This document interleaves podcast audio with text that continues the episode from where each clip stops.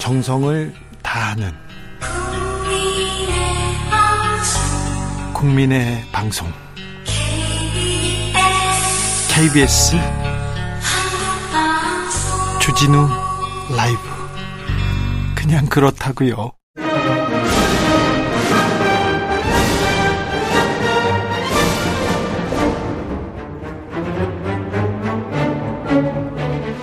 (2023년) 여당의 길 야당의 길 대통령의 길은 어디인지 정치의 길은 어디인지 탐구해 봅니다 정치 고수 두 분과 함께 실종된 정치 찾아보는 그런 특별한 시간 마련했습니다 주진우 라이브 신년 특집 박남매 special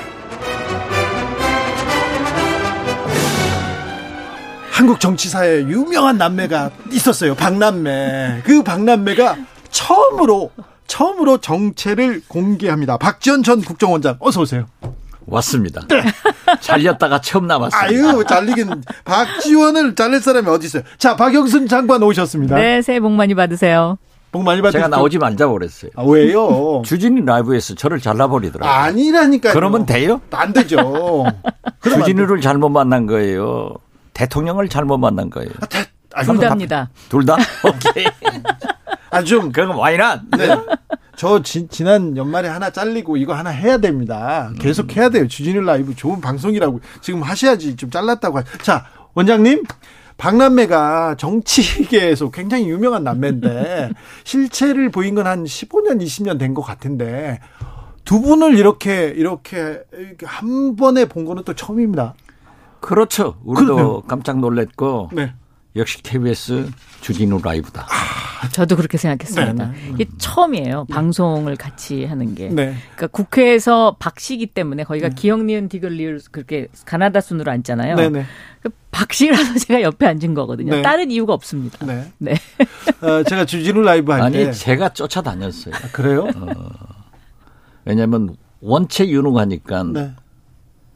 곁에 가서 불 쬐고 있으면 저도 따뜻해지잖아요. 아니, 왜 그러십니까, 네. 원장님? 두 분께서 법사위원회에 오래 계셨는데 네. 만약에 우리가 있었으면은 네. 한동훈 장관 그렇게 못하지 아유, 안 그래요? 그렇죠. 그건 그렇습니다. 그건 그렇죠. 그렇습니다. 아, 주진우 라이브 처음 시작했을 때 이제 박지원 원장께서 저 밥을 사주면서 어쨌든 오래 해야 돼. 꾸준히 하라고 그렇게 얘기하더니 그리고 박영선 전 장관은 어 처음엔 너무 아슬아슬하더니 좀 잘해지는 것 같아 편안해져. 그리고 칭찬을 해주더라고요. 오늘 좀 잘 부탁드리겠습니다. 그런 사람을 잘라요? 아 이거 잘리다니요. 제가 이, 제가 이, 업고 다녀야죠. 오라버니가 잘리니까 저렇게 좋은가 봐요. 아니 아니요. 자. 그러니까 제가 하던 프로그램 사사건건도 하고. 네. 자 고품격 전방위 정치 토크의 저품격이지 지금. 아유. 지금 모셨잖아요. 사부님 그러시면 안 되죠. 자, 박지원 스승 이제 첫 번째 질문부터 가보겠습니다. 자, 지난해 지난해 정치권에서 가장 큰 뉴스는 어, 검찰총장 출신 영선 대통령의 탄생이라고 이렇게 봤는데 영선이가 여기 있습니다. 네, 알겠어요. 뭐, 어, 좀 감이 떨어지셨나? 자, 어, 가장 아쉬웠던 점은 뭐고, 아, 이거 평가할 만한 부분은 뭔지 윤 대통령의 첫해 한번 이렇게 보겠습니다. 총체적으로 실패를 했는데요. 네. 윤석열 대통령이 가장 잘못한 것은 네. 취임 5월 10일 날 해가지고 네. 다음 날 박지원 국정원장을 유임시키지 않고 잘라버린 거예요. 네. 거기서도 잘리셨군요. 아, 그랬어요? 네. 잘못해서 어떤 결과가 나왔습니까? 결과가 지금 남북 관계가 네. 긴장되고 남북 문제는 좀 있죠. 국제적으로 굉장히 어려워지잖아요. 네. 음. 왜 우리 박남매는 네. 능력에 비해서 출세를 못 하고 있어요. 그래요? 그런데 지금 작년 최고의 불행은 능력 없는 사람들이 출세한 것. 네. 이게 문제예요. 그렇습니까? 자, 박영선 장관은 어떻게 보셨습니까? 저는 이제 정치는 끝없는 타협인데 네.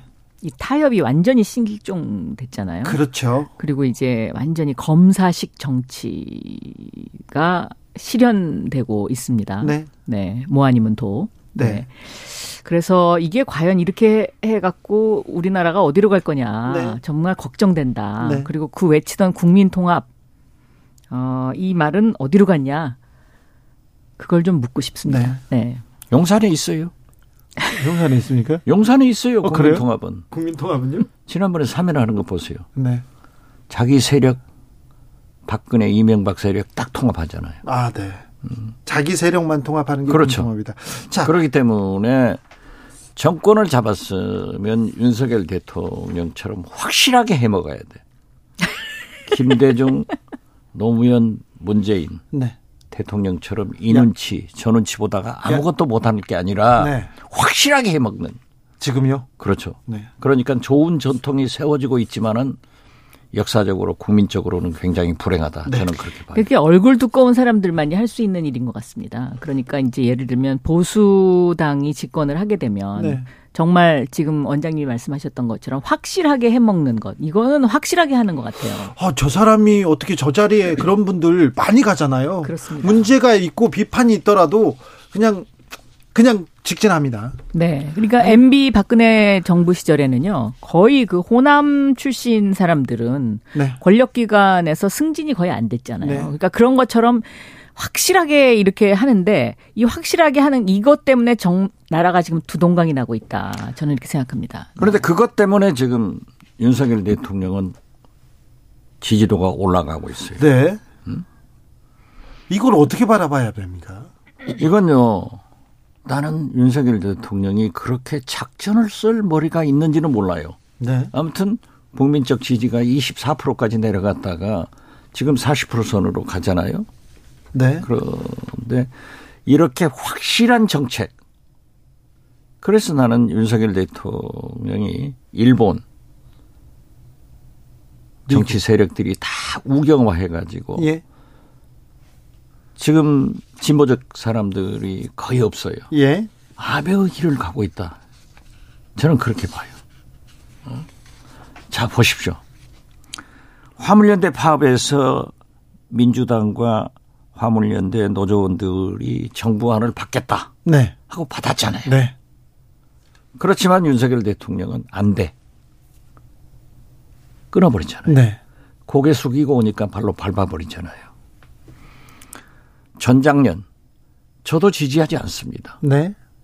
그렇지만은 그 분들이 얼마나 답답하고 외로우면 그 길을 택했는가 하고 조금 더 설득했어야 되지 완전히 끌어버리잖아요. 그러니까 많은 사람들이 저렇게 해야 된다. 저 단호한 모습이 리더십을 발휘하고 있다 이런 평가를 하더라고요. 저는 이렇게 저는 가서는 나라가 어려워진다 그렇게 음. 봐요. 그러니까 그렇게 해서 제가 보기에는 윤석열 대통령 지지율이 40% 이상을 넘지는 못할 것으로 보입니다. 네. 어, 왜냐하면 이것은 이제 보복 정치를 낳을 수밖에 없으니까요. 그러니까 서로 어 그래 너 그랬어? 그러면 어 그래 우리 집권하면 보자 뭐 이겁니다 지금. 근데 그 이게 지금 계속 대한민국 현대사에서 반복되고 있는데 네. 이거 사실 고리를 끊어내야 됩니다 이제. 네. 네. 그래서 다음번 대통령 원래는 윤석열 대통령한테 국민들이 이런 걸 기대했을 겁니다. 네. 아 보복 정치를 하지 않고 네. 어 국민 통합하는 거. 근데 지금은 기대하기가 힘드니까 다음번 대통령이 누군지는 모르겠습니다만은 그건 박지원이죠. 박지원이 대통령 돼야 보복 정치를 안 해요. 그렇습니까? 박영선이 돼야 안 하는 거 아닙니까? 네, 다음. 아, 다음? 아, 그렇군요. 어, 아, 서열이 있는데 오라버니가 그렇죠. 먼저 하고 동생이 다음에 해야지. 알겠습니다. 네. 자. 네. 아니, 어떻게 됐든, 그, 참, 이런 역사가 반복되는 것은 굉장히 국민이 불행한 거예요. 네. 사실 윤석열 대통령은 우리나라 대통령 중 가장 쉽게 되신 분이에요. 그렇죠. 혁명을 한 사람들은 목숨이라도 내놨죠. 네. 그렇지만은 저렇게 됐기 때문에 또 일생 검사를 하면서 검찰총장을 하면서 죄진 사람을 데려다가 단죄를 하는 그런 사회 정의도 세웠잖아요. 예.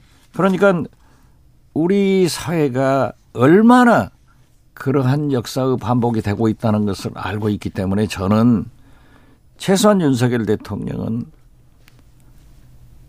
과거를 잊고 우리가 충분히 과거사 진상규명 적폐청산했다. 이제 미래로 가자 하고 나갔으면은 세종대왕 이래 최고의 성군이 됐을 건데 저렇게 정치 보복도 부터 시작하는 이런 모습을 보고 우리 국민이 우리 대한민국이 참 네. 불행하구나 이런 생각을 참 했어요. 안타깝습니다. 왜냐하면 빚진 것이 없는 대통령이거든요. 그렇죠. 다른 대통령에 비해서. 네. 그러면 전 참 굉장히 홀가분하게 정치를 며, 경쾌하게 할 수 있을 것 같은데 네. 너무 무겁 고 힘들게 정치를 한다 이런 생각이 듭니다. 그건 무겁고 아니고요. 굉장히 쉽게 하는 거예요. 그러니까 아 어떻게 보면 또 뒤집어 보면 해버리는 거예요. 뒤집 어 보면 또 너무 쉽게 하는 거죠. 그러니까 네. 그 이명박 박근혜 정권에서 호남 인사들 하지 않았다. 이렇게까지는 안 했어요. 오늘 어제 경찰 경무관 승진 인사가 나왔어요. 예. 22명이 총경에서 경무관으로 승진했는데 제가 오늘 받아보니까 12명이 영남이에요. 아. 그리고 광주 전남에서 한 명씩이에요. 전라북도는 없고. 늘 그래왔죠. 뭐 그런데 이 두 명, 네. 두분 다 경무관으로 승진한 분 두 분 다 내년에 정년이에요. 아이고. 음. 그러면은 경무관 중에서 치안감으로 승진을 하고 치안감이 치안정감되고 네. 치안정감이 경찰청장이 되는데 이런 식으로 인사를 하면은 호남은 치안감도 생기지 않는 거예요. 아니, 그분이... 지금 보세요. 청와대 수석들 없죠.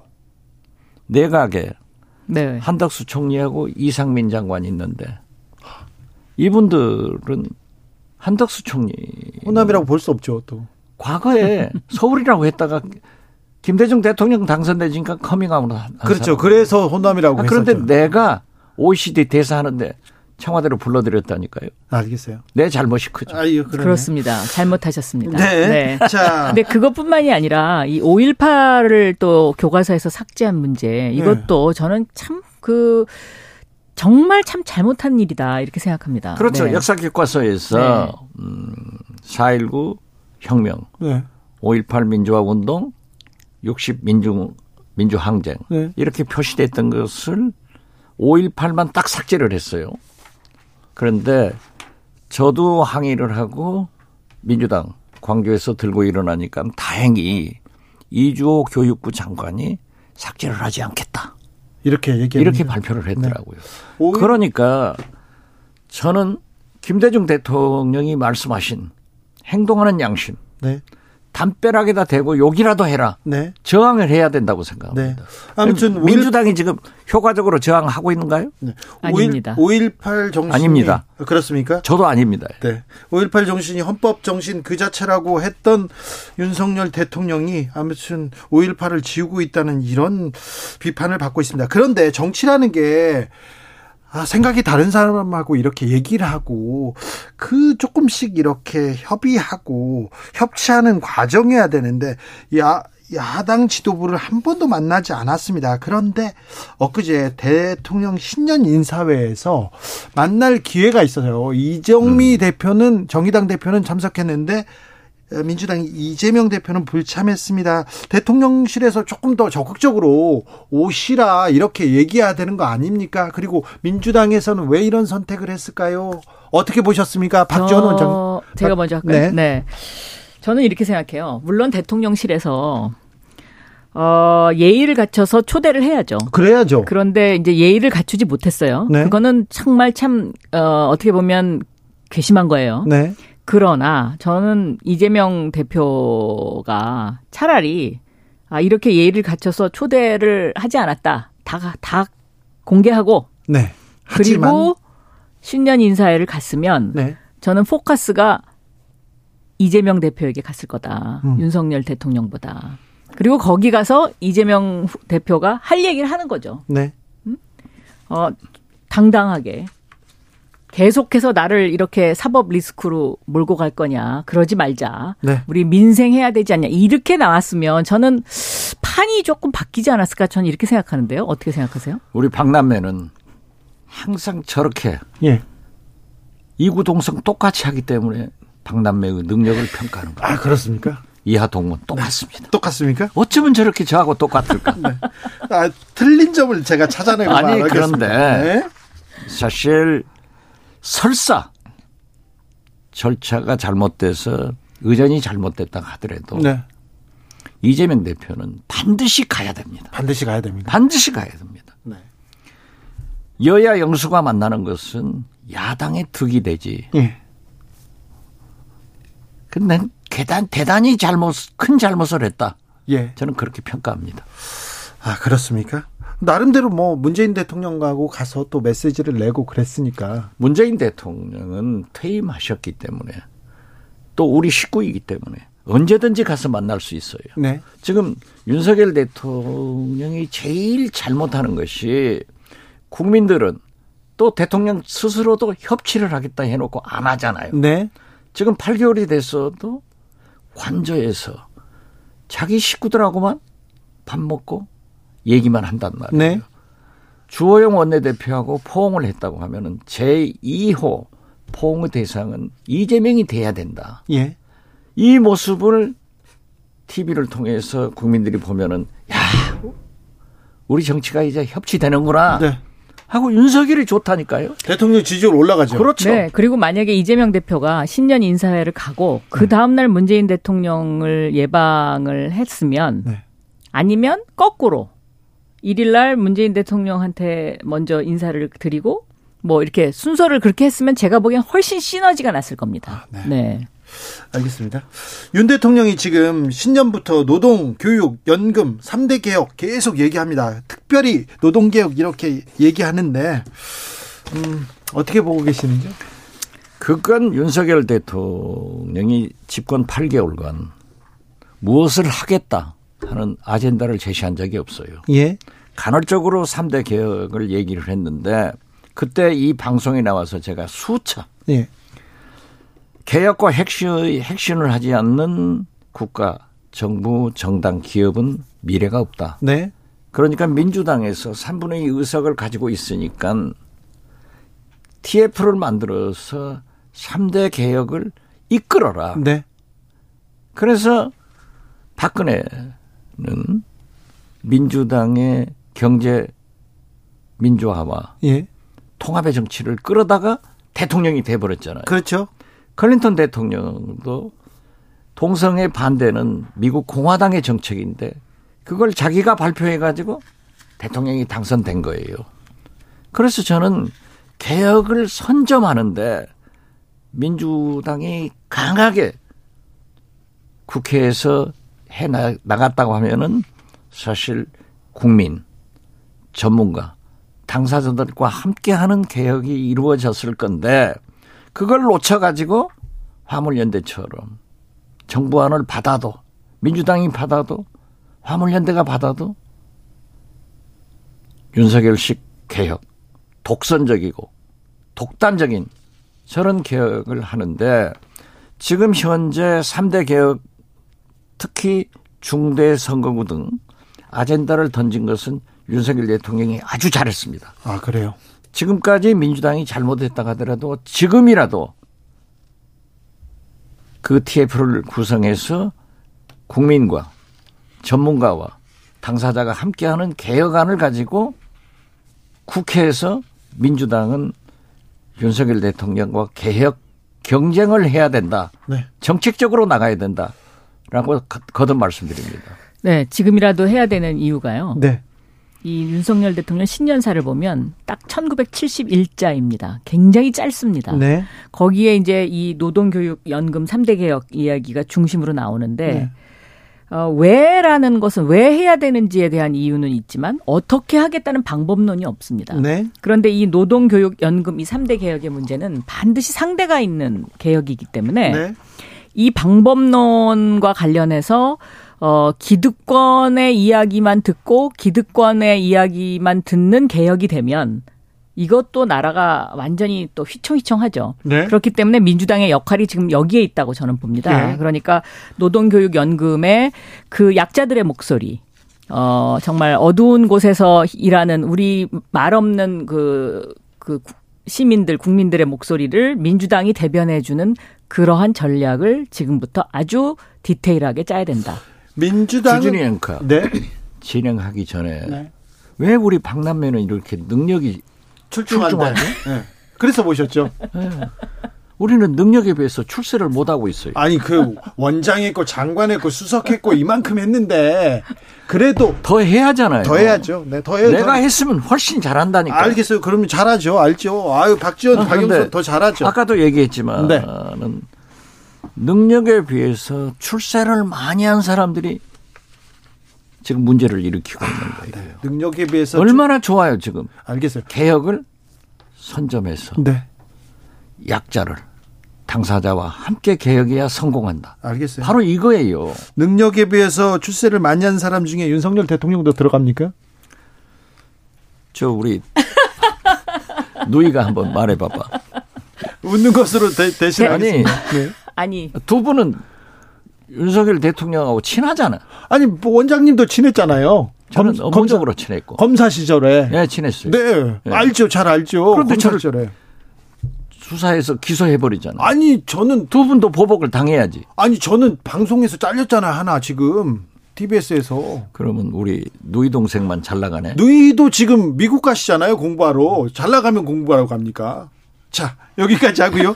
자, 얘기할게요. 그런데 중대선거구제 대통령이 딱 건졌어요. 네. 그런데 선거개혁, 정치개혁, 민주당이 계속해서 지금 해야 된다고 주장했지 않습니까? 소선거구제는 없애야 된다 이렇게 얘기했는데 아무튼 대통령의 이 어, 중대 선거구제는 못 받겠다 이렇게 얘기합니다.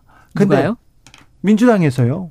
아직까지 결론은 안 났죠. 결론은 다만 안 났지만 이재명 이재명 당 대표가 미온적이죠. 네. 그런데 실질적으로 민주당 의원들을 만나 보면은요. 네. 이 중대 선거구제 논의를 진지하게 그동안 해왔던 곳이 바로 민주당이에요. 민주당이 선거 그 개혁에 대해서는 계속해서 화두를 던졌잖아요. 그렇습니다. 그런데 이거를 윤석열 대통령이 그냥 성 선점을 해버린 거죠. 그러니까 예. 완전히 클린턴 음. 대통령 된 거야. 아. 그냥. 자 선점했어요. 예. 가져와 버린 거죠. 그 민주당이 더 크게 또 나가야 될 거 아닙니까? 저는 이 중대 선거구제 문제를 민주당 의원들이 적극적으로 받아야 된다. 적극적으로 받아야 네. 된다. 이유는 지금 디지털 시대잖아요. 네. 디지털 시대의 가장 큰 특징이 다양성입니다. 이 다양성을 담을 그릇을 국회에서 만들어줘야 됩니다. 이 소선거구제는 양당의 독점, 그다음에 양당의 양극화의 폐해가 지금 너무 진하기 때문에 네. 국민들이 여기에 대해서 혐오감을 느끼고 있고 실질적으로 여론조사 보면 중대선거구제를 선호하는 국민들이 훨씬 높습니다. 그렇죠. 네.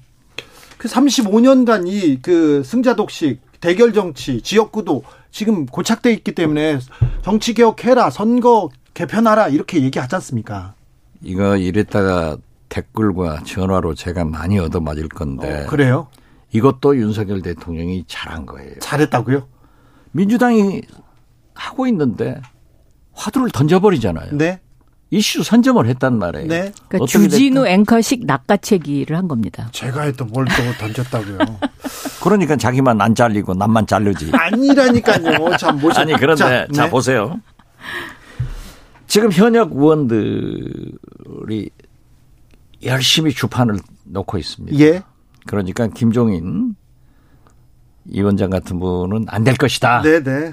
네. 부정적으로 말하더라고요. 저는 된다고 봅니다. 되, 이거 된다고요? 예. 왜냐하면은 윤석열 대통령이 국민의힘 의원들을 지금 현재는 장악하니까. 예.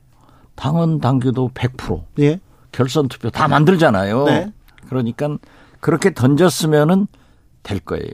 그러나 민주당은 제가 지금 보면은 수도권 의원들은 좀 불리합니다. 미온적이에요. 예, 미온적이죠. 네. 그리고 호남 의원들도 좀 미온적일 거예요. 예. 그러나 다른 지역들은 다 찬성을 하는데 지금 현재 민주당이 그러한 목전의 이익을 가지고 따지면은 안 됐다. 패배합니다. 아, 그러니까 맞습니다. 개혁 경쟁을 해야 돼요. 오히려 더 국민이 바라는 선거구제다가 뭔가 그래서 저는 중대 선거구제로 나가는 것이 늦게 출발했지만은 빼앗겼던 이슈를 가져와서 세게 네. 밀고 가라. 저는 이걸 권합니다. 그런 네. 그런데 이재명 대표가 중대 선거구제는 뭐 이것만 다 방법은 아니다 이러면서 미온적인 반응을 바로 보였어요. 음. 왜 그럴까요? 그러니까 저는 문제다라고 생각합니다. 왜냐하면 이재명 대표 주변에 있는 의원들이 이 중대선거구제에 대해서 조금 어 부정적으로 생각하고 있습니다. 그런데 이재명 대표 주변에 있지 않은 의원들은 이 중대선거구제를 찬성하더라고요. 제가 만나 보니까 저를 만나 만나자 그러는 의원들을 제가 요새 최근에 좀 만났었는데요. 네. 그런 흐름이 있습니다. 그런 흐름이 있는데 이 이재명 대표는 지금 이것을 반대, 그러니까 미온적으로 하는 이유는 의원들의 눈, 눈치를 보는 겁니다. 아, 의원들, 오히려. 예, 네. 의원들한테 생각을 네. 듣겠죠. 네. 그런데 저는 이 개혁 이슈를 받아야 된다고 생각하고 현재 분위기로 보면 중대선거구제가로 바뀔 가능성이 상당히 높습니다. 네. 만약에 중대선거구제가 안 된다고 생각했을 때는 권역별 비례대표제까지는 확실하게 저는 이번에 바뀔 것 같습니다. 예. 그래서 그 이 이슈를 또 민주당이 뭔가 셈법을 동원해서 유불리를 따져서 소선거구제로 계속 가야 되겠다라고 주장을 하면 저는 국민들로부터 상당히 많이 어 그 외면받지 않을까 이런 생각을 하고 있습니다. 자, 지금부터 기대했던 대로 박남매가 갈립니다. 네. 여기서 갈려요. 자, 네. 제가 만나본 이재명 대표의 측근들은 네. 찬성하더라고요. 찬성해요? 해야 된다. 네. 그런데 역시 당 대표는 의원들 전체를 끌고 가야 된다는 네. 말이에요. 네. 수도권 의원들을 끌고 가야 된다. 그렇죠. 호남 의원들을 끌고 가야 된단 네. 말이에요. 그렇기 때문에 너무 이재명 대표가 찬성이다 해버리면 그 사람들을 좀 매니지멘트 하는데 문제가 있다. 네. 그러니까 미온적인 것을 보이면서 네. 중대선거구로 끌고 가야겠다 하는 것을 제가 윤석열 대통령이 이 화두를 던지기 전에 네. 이틀 전에 만나신 상당한 중진무원이 중대 선거구로 간다. 네. 그래서 제가 그 얘기를 보고 맨 먼저 페이스북에다 이거 뺏겼다 예. 한 거예요. 내가 엊그제 복당한 사람이 무엇을 알겠어요. 아, 그래서 저는 결국 거듭 말씀드리지만 개혁을 혁신을 경쟁해서 이겨야 되지 네. 여기에서 후퇴하면 안 된다. 네. 민주당이 그 의원들이 토론을 많이 해야죠. 예. 음? 그렇게 획일적으로 명령을 통하는 국민의힘과는 다르다고요. 네. 그래서 민, 저는 잘 되리라고 봅니다. 민주당이 다당제, 제3의 선택, 그리고 뭐 비례대표제 강화, 그리고 선거 개혁, 정치 개혁에 더 앞장서야 된다. 그렇죠. 네.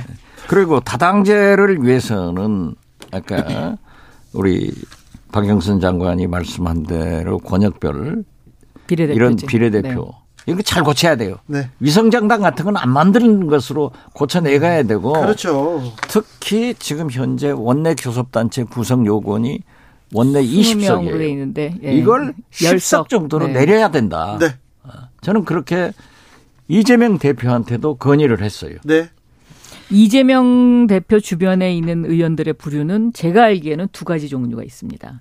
하나는 중대선거구제에 찬성하면서 어, 미온적 태도를 보이는 의원들이 있고요. 네.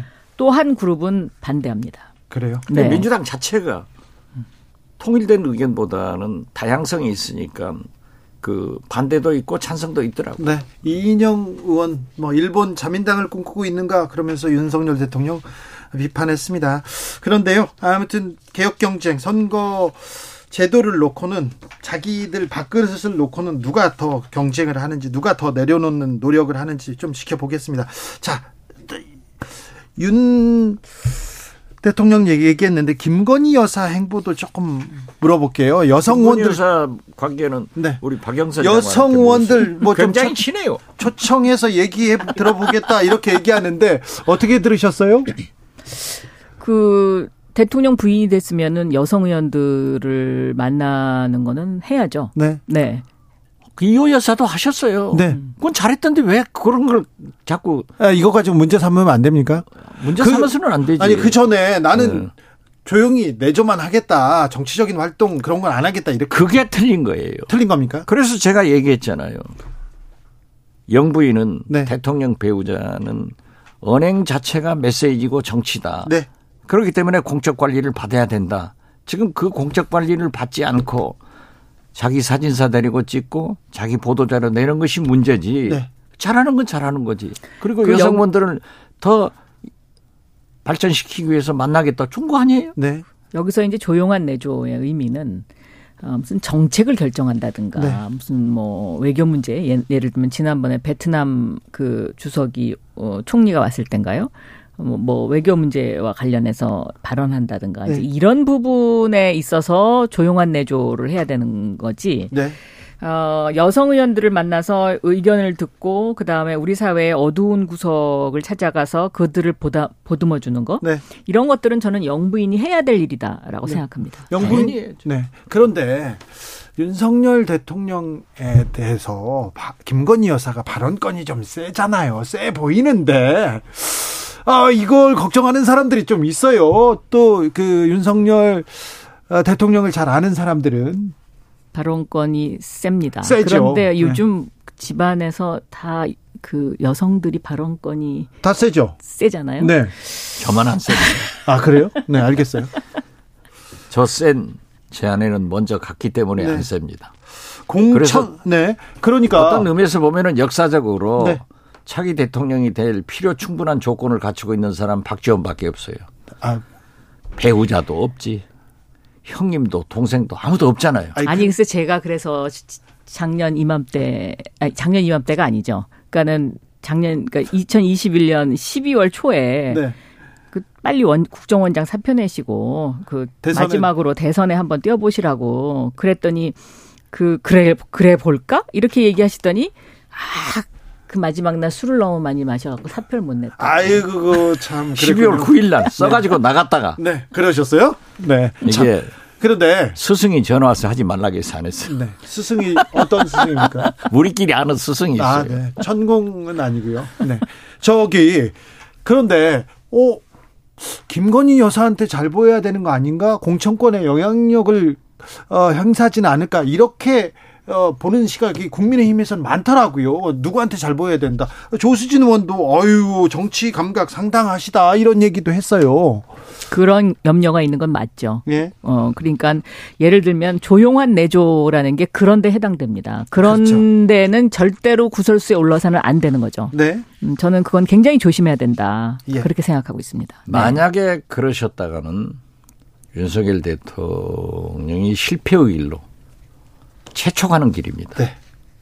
저는 김건희 여사가 안 하셔야 되고 안 하시리라고 믿습니다. 알겠습니다. 이제 박남매가 갈리기 시작합니다. 국민의힘 어쨌거나 윤핵관 손에 들어간다. 그래서 권성동이 대표가 될 것이다. 권성동 원내 전, 전 원내대표죠. 권성동 의원은 뭐 지지도도 약하고 인지도도 약하고 아무도 얘기하지 않을 때부터도 박지원 원장께서는 봐라. 권성동이 된다 이렇게 얘기했는데 어차피 권성동이 당 대표 됩니까? 아직도 그 생각은 바뀌지 않았습니까? 저는 아직까지 바뀌지 않았습니다. 아, 그렇습니까? 왜냐하면 윤석열 대통령 성격으로 보더라도 네. 자기 말을 잘 듣는 사람. 네. 음? 자기가 총선의 공천권을 행사해야 되는데 네. 다른 소리가 안 나와야 되기 때문에 저는 권성동 의원을 반드시 시킬 것이다. 야, 이렇게 봅니다. 다경선 궁금하다. 그렇게 되면 민주당에서는 thank you죠. 그렇습니까? 네. 네. thank you인데 어, 박지원 원장님이 주장하시는 권성동 당대표론 한편으로 일리가 있습니다. 예. 그런데 제가 생각하기에는 윤석열 대통령 눈에는 그 누구도 지금 마음에 드는 사람이 없다. 그래요? 저는 그렇게 봅니다. 네. 그래서 지금 나와 있는 대, 그 당권 주자들 좀 어릿광대와 같은 슬픈 어릿광대 같이 느껴집니다. 지금요? 네. 그래서 네. 어 지금 아 저는 과연 윤석열 대통령이 지금 나와 있는 당권 주자들로 내년 총선을 치를까? 저는 아니라고 봅니다. 그러면 외부에 있는 지금 권영세 장관이나 원희룡 장관 가능성 보시는 겁니까? 예를 들어서요. 네. 지금 전당대회가 3월 8일로 정해졌잖아요. 네. 이 3월 8일을 정한 것이 3월 12일이 정진석 비대위원장 어 임기 종료일이라고 그러더라고요. 네, 네. 그래서 할 수 없이 정했다는 거예요. 예. 그러니까 저는 전당대회 이후에 국민의힘의 상황을 좀 잘 지켜볼 필요가 있다. 네. 그러니까 예를 들면 멀쩡한 당대표도 다 비대위가 꾸려지지 않습니까? 총선 앞두고. 예. 그렇기 때문에 이번에 그 당선되는 당대표가 과연 공천권을 행사할 수 있을까? 글쎄요. 저는 거기에 question입니다. 그래도 정당인데 무리수를 그렇게까지 두지는 않을 거예요. 그리고 지금 현재 나와 있는 사람들에 대해서 윤석열 대통령의 마음에 안 든다고 그런다고 한동훈 법무부 장관을 하겠어요. 이건 너무 빠른 거예요. 그러니까 저는 이렇게 생각합니다. 음. 지금 윤석열 대통령 입장에서는요 내년 총선에 과반 의석을 차지하는 것이 네. 절체절명의 과제입니다. 지상과제라고 지상과제입니다. 네. 그런데 예를 들면 지금 나와 있는 그 당권 주자들을 가지고 과연 과반 의석을 획득할 수 있을까요? 저는 힘들다고 봅니다.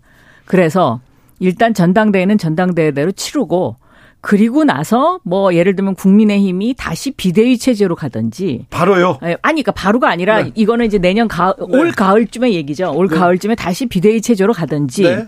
아니면 국민의힘도 뭔가 분열해서 무슨 새로운 형태의 뭐가 나오지 않을까. 예. 아 그렇기 때문에 지금 올 4월 달에 김진표 국회의장이 주장하시는 그 선거제 개편 네. 이거를 아주 세밀하게 들여다볼 필요가 있다. 그러니까 이것이 판의 시스템을 어떻게 그렇죠. 짜느냐에 따라서 네.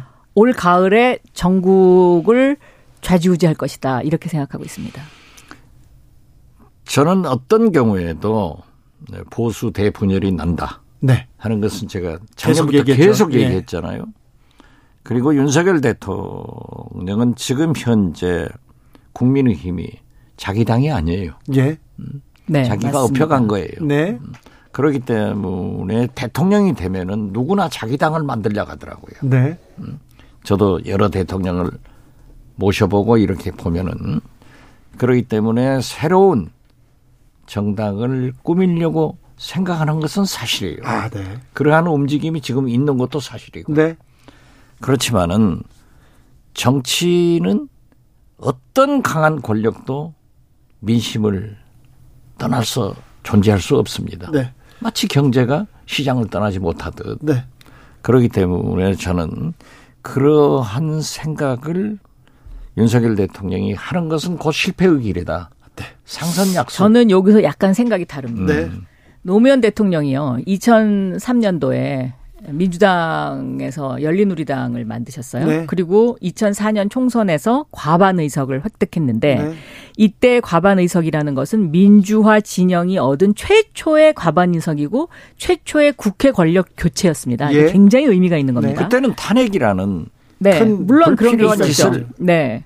했어요. 지금 그런데 당 전신이. 네. 근데 이제 문제 그 노무현 대통령이 그 당시에 내건 것이 깨끗한 정치, 돈 안 드는 정치, 그 다음에 공천권 행사하지 않겠다, 당정 분리 이 세 가지를 외쳤어요.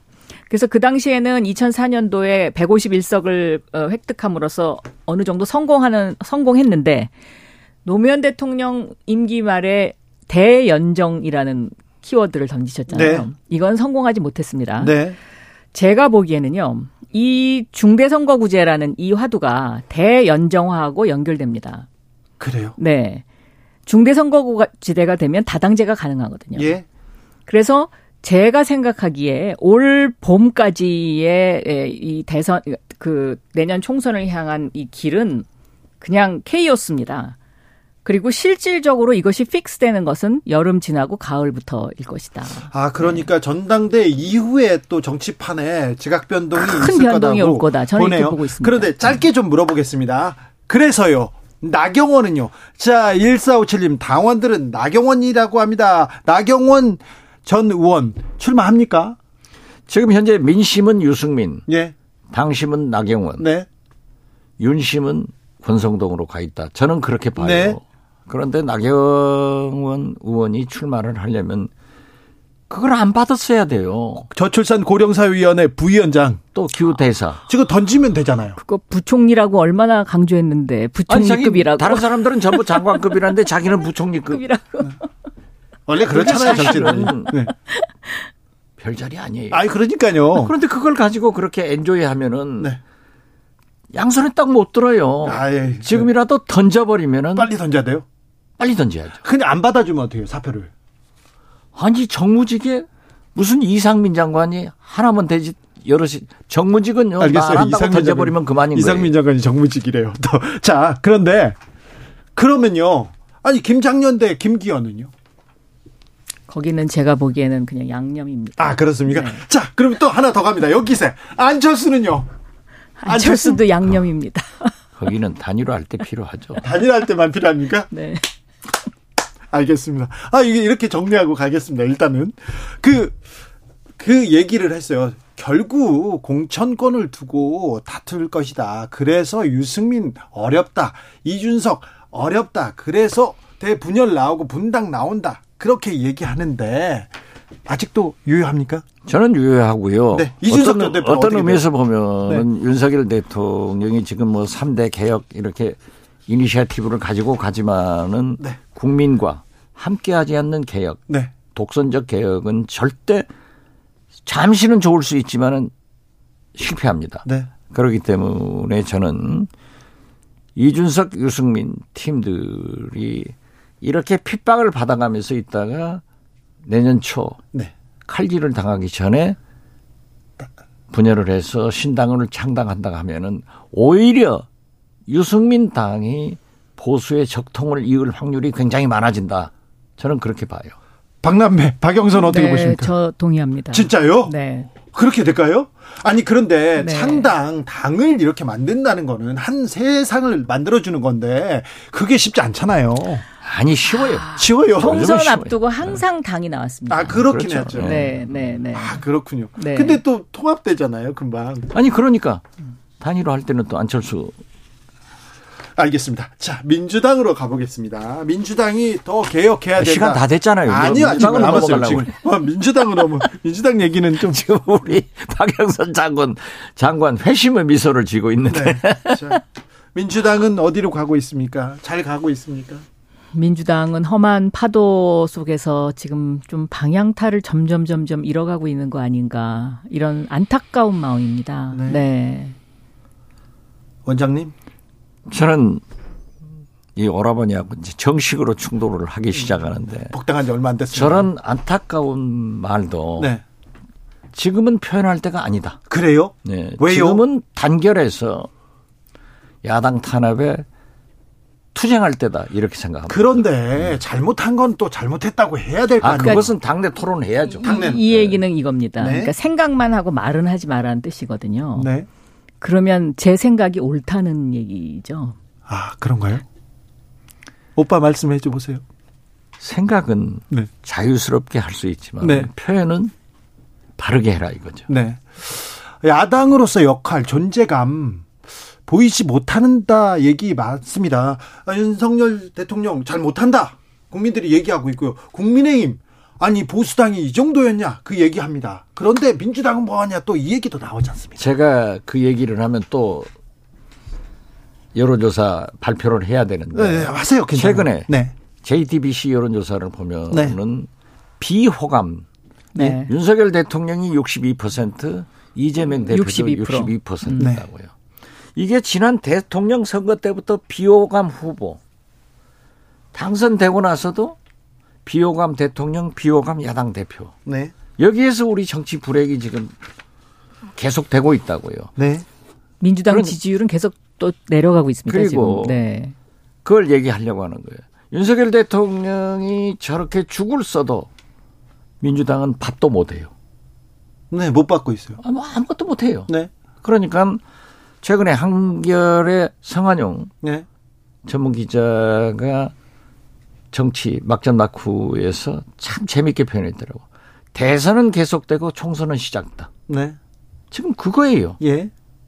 그래서 우리 국민들이 방황을 하고 있는데 저는 윤석열 대통령이 대통령 당선됐으면 선거는 치열하게 했더라도 성공할 수 있도록 도와줄 것은 도와줘야 돼. 네. 잘못하는 것은 지적하고 예. 그 역할을 민주당이 못하고 있는 것에 너무 한쪽에 매몰돼 가지고 있다. 그런가 하면은 윤석열 대통령은 너 모든 것을 편향적으로 자기 식구들만 이렇게 해버린단 말이에요. 인사도 그렇고 사면도 그렇고 모든 게 그래서 저는 지금 현재 민주당은 어떻게 됐든 단결해서 야당 탄압을 극복하는 투쟁을 해야지 다른 생각과 내부 비판은 좀 보류하자. 그리고 저는 우리 식구들끼리 앉았을 때는 다 그러한 얘기를 할 수 있지만은 네. 밖으로는 표출하지 말자 이런 생각까지 있습니다. 네. 저는 이제 이 부분에서 생각이 좀 다릅니다. 단결해서 싸울 건 싸우고요. 얘기할 건 해야 됩니다. 네. 왜 그러냐면 저는 어. 이 디지털 시대에 제일 위험한 게 경직성입니다. 네. 그러니까 조직이 유연해지지 않으면 모든 것을 할 수가 없습니다. 그러니까 우리나라 구, 그러니까 구글과 우리나라 삼성, 현대, 뭐 LG와 그 기업들의 차이점은 바로 이 유연하냐 경직되냐의 차이거든요. 네. 당도 마찬가지입니다. 당도 경직되기 시작하면 같이 다 깔아앉습니다. 그러니까 이 이거를 막아야 됩니다. 네. 이태원 참사도 저는 윤석열 정부가 너무나 경직되게 행, 행정부를 운영했기 때문에 빚어진 참사다라고 보고 있습니다. 예. 경직되면 지시하지 않으면 아무도 움직이지 않습니다. 유연하면 그 안에서 스스로 자율적으로 어, 해결이 됩니다. 그래서 저는 민주당에서 좀 어, 현역 의원들이 잘못된 것은 잘못됐다고 이야기하고 또 이재명 당대표를 확 안아줘야 될 때는 같이 가서 안아주고 이러한 그 수축과 이완의 예, 어떤 그런 전략이 좀 필요하고 그다음에 또 여기에 따른 어떤 이런 반전이 있어야지 매일 똑같은 얘기만 하고 이거 안 됩니다. 그러니까 지금 국민들이 민주당에 대해서 피로하게 생각하는 거는 매일 똑같은 얘기를 반복하기 때문에 그렇습니다. 그래서 메시지가 들리지가 않는 거죠. 근데요, 지금 음. 이재명 소환을 앞두고 있습니다. 검찰에서 전방위적으로 지금 치고 들어와서 민주당은 싸워야 된다. 이 얘기로 지금 똘똘 뭉쳐 있다고도 봐요. 경직돼 있다고도 보일 수 있습니다. 그런데 민주당의 길은 무엇입니까? 이재명의 길은 또 무엇이 돼야 됩니까? 민주당의 길은요. 저는 검찰이 아마 이재명 대표를 엿가락 늘리듯이 계속해서 올해 내내 괴롭힐 겁니다. 네. 그러면 그건 그거대로 놔둬야죠. 그 예상했던 거잖아요. 네, 네. 그리고 민주당의 새로운 길 찾아야 됩니다. 혁신, 개혁, 정치 개혁, 민생 이거를 제대로 가야죠. 원장님. 저도 마찬가지예요. 제가 그래서 민주당한테 얘기한 게 지금은 단결해서 싸우지만 네. 개혁에 앞장을 서라. 네. 지금 현재 보십시오. 윤석열 대통령이 조선일보하고 신년 인터뷰를 통해서 핵을 미국과 공유하겠다. 네. 그 다음날 휴가에서 돌아온 바이든 대통령은 한마디로 기자 질문에 노. 네. 그런데 오늘 아침까지도 지금 그러한 것들이 논쟁이 되더라고요. 네. 자, 드론이 무인기가 북한에서 이렇게 와도 국방 전문가가 아닌 대통령이 그렇게 말씀하셔서는 안 돼요. 네. 이제 문재인 대통령 책임 아니에요.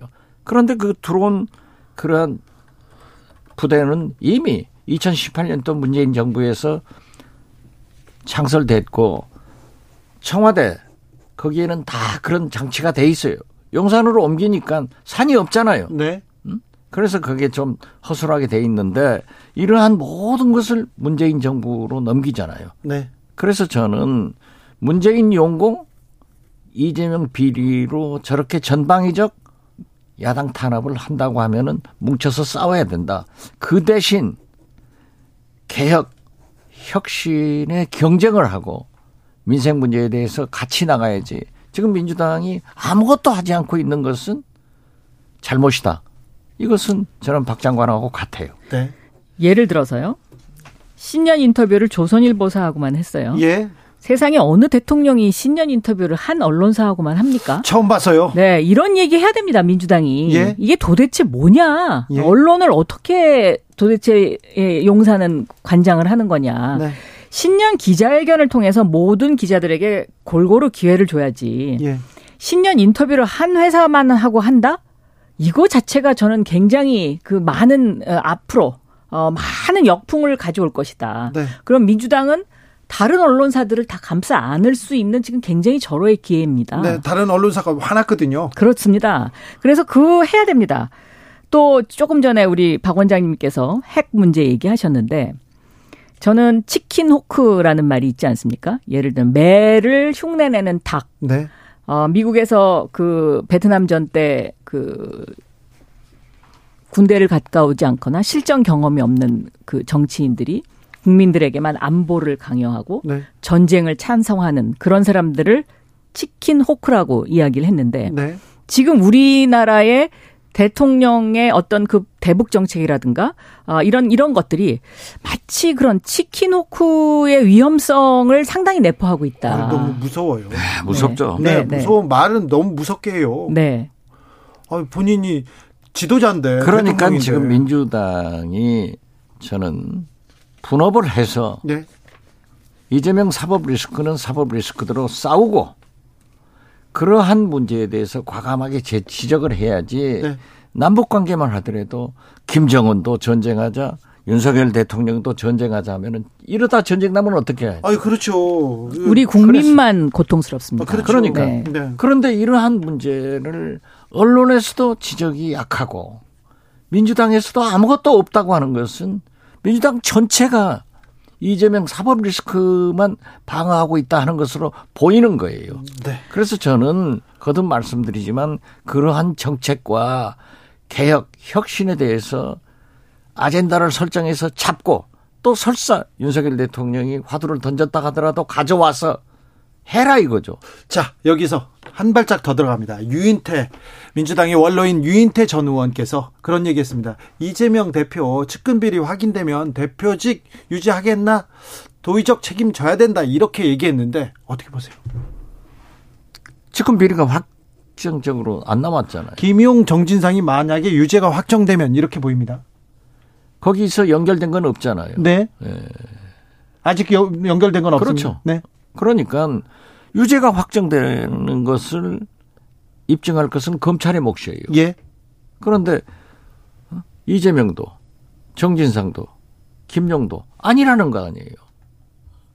그렇다 하면은 그러한 혐의 제공만 가지고 확정적 얘기를 하지 말자 이거예요. 네. 아직 그런 얘기는 하지 말자. 당을 그렇죠. 위해서. 네.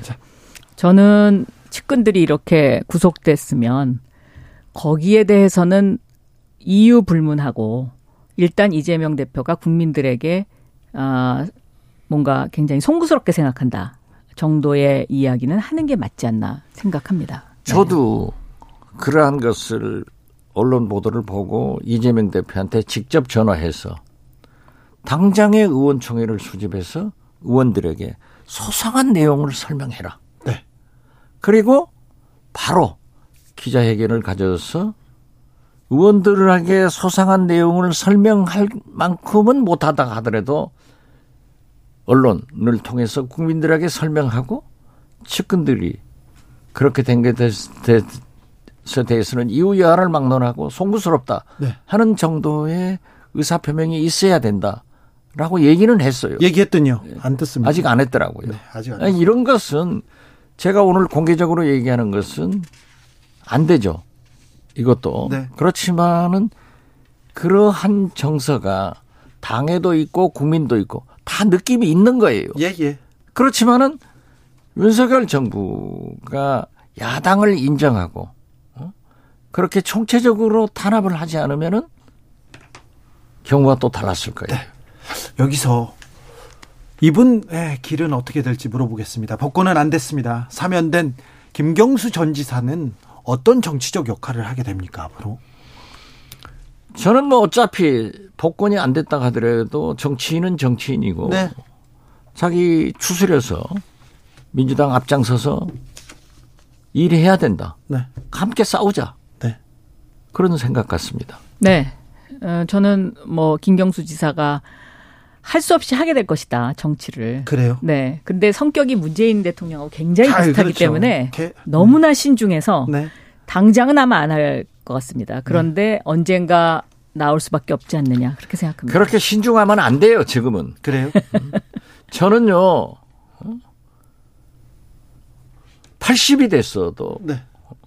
김대중 대통령 비서실장답게 예. 김대중 대통령이 80 넘어서 노무현 대통령의 서거를 보고 함께 나가자. 네. 그리고 행동하는 양심은 담벼락이라도 보고 욕이라도 해라. 네. 그래서 저도 나서는 거예요.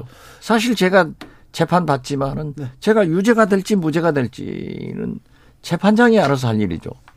네. 그러나 알겠습니다. 해야 되잖아요. 알겠습니다. 저는 김경수 지사가 자기 성격대로 신중해서 안 나온다? 어쩐다 하면은 안 돼요. 지금은 다 나와서 다 싸워야 돼요. 원장님, 다 나와서 다 싸워야 되는데 자 국민의힘은 오세훈도 있고 홍준표도 있고 뭐 누구도 있고 누구도 있고 뭐 안철수도 있고 다 얘기 많은데 많죠. 민, 주당은 이재명밖에 안 보인다 이렇게 얘기하는데 아 그건 사실이에요. 그건 지금 현재 대안이 지금 민주당 내에서 나타나지 않고 있어요. 네. 그러니까 경쟁을 해라 이거죠. 네. 치고 나와서 사람을 키워야 됩니다. 정치는 누가 키우는 것도 중요하지만 자기의 도전이 필요해요. 네. 알겠습니다. 지금 두 분께서 오늘 언급하신 언론조사 개요 이렇게 쫙 해야 됩니다. 아, 한국갤럽에서 지난 2022년 아, 9월 27일에서 29일 윤 대통령 직무수행 긍정평가 최저치 24%였습니다. 그리고 최근 20 최근 40%로 올랐다는 건 리얼미트가 26일부터 어, 30일까지 조사한 결과입니다. 국정 지지율이 40% 기록했습니다. 미디어 트리뷴 의뢰였고요. 이재명, 윤석열 비호감도 크다. JTBC가 글로벌 리서치에 의뢰해서 29일에서 30일 이렇게 어, 소수점 짜리까지 같았다고 합니다. 자세한 내용은 중앙선거 여론조사 심의위원회 참조하시면 됩니다. 저희는요 하나만 빠져도 그렇게 혼내요. 벌벌 기니까. 아, 뭘 벌벌 기어요. 네. 화물연대 봐요. 네. 화물연대 보라고. 네. 아, 정부안 받았어도 밟아, 발라, 밟아버려. 어유 그래도 뭐, 우린 박남매도 옛날 있고. 주진우 뭐. 아니야. 아, 무슨 또 그런 소리를 또. 아, 자, 자, 박남매, 박지원, 박영선, 박영선, 박지원이었습니다. 감사합니다.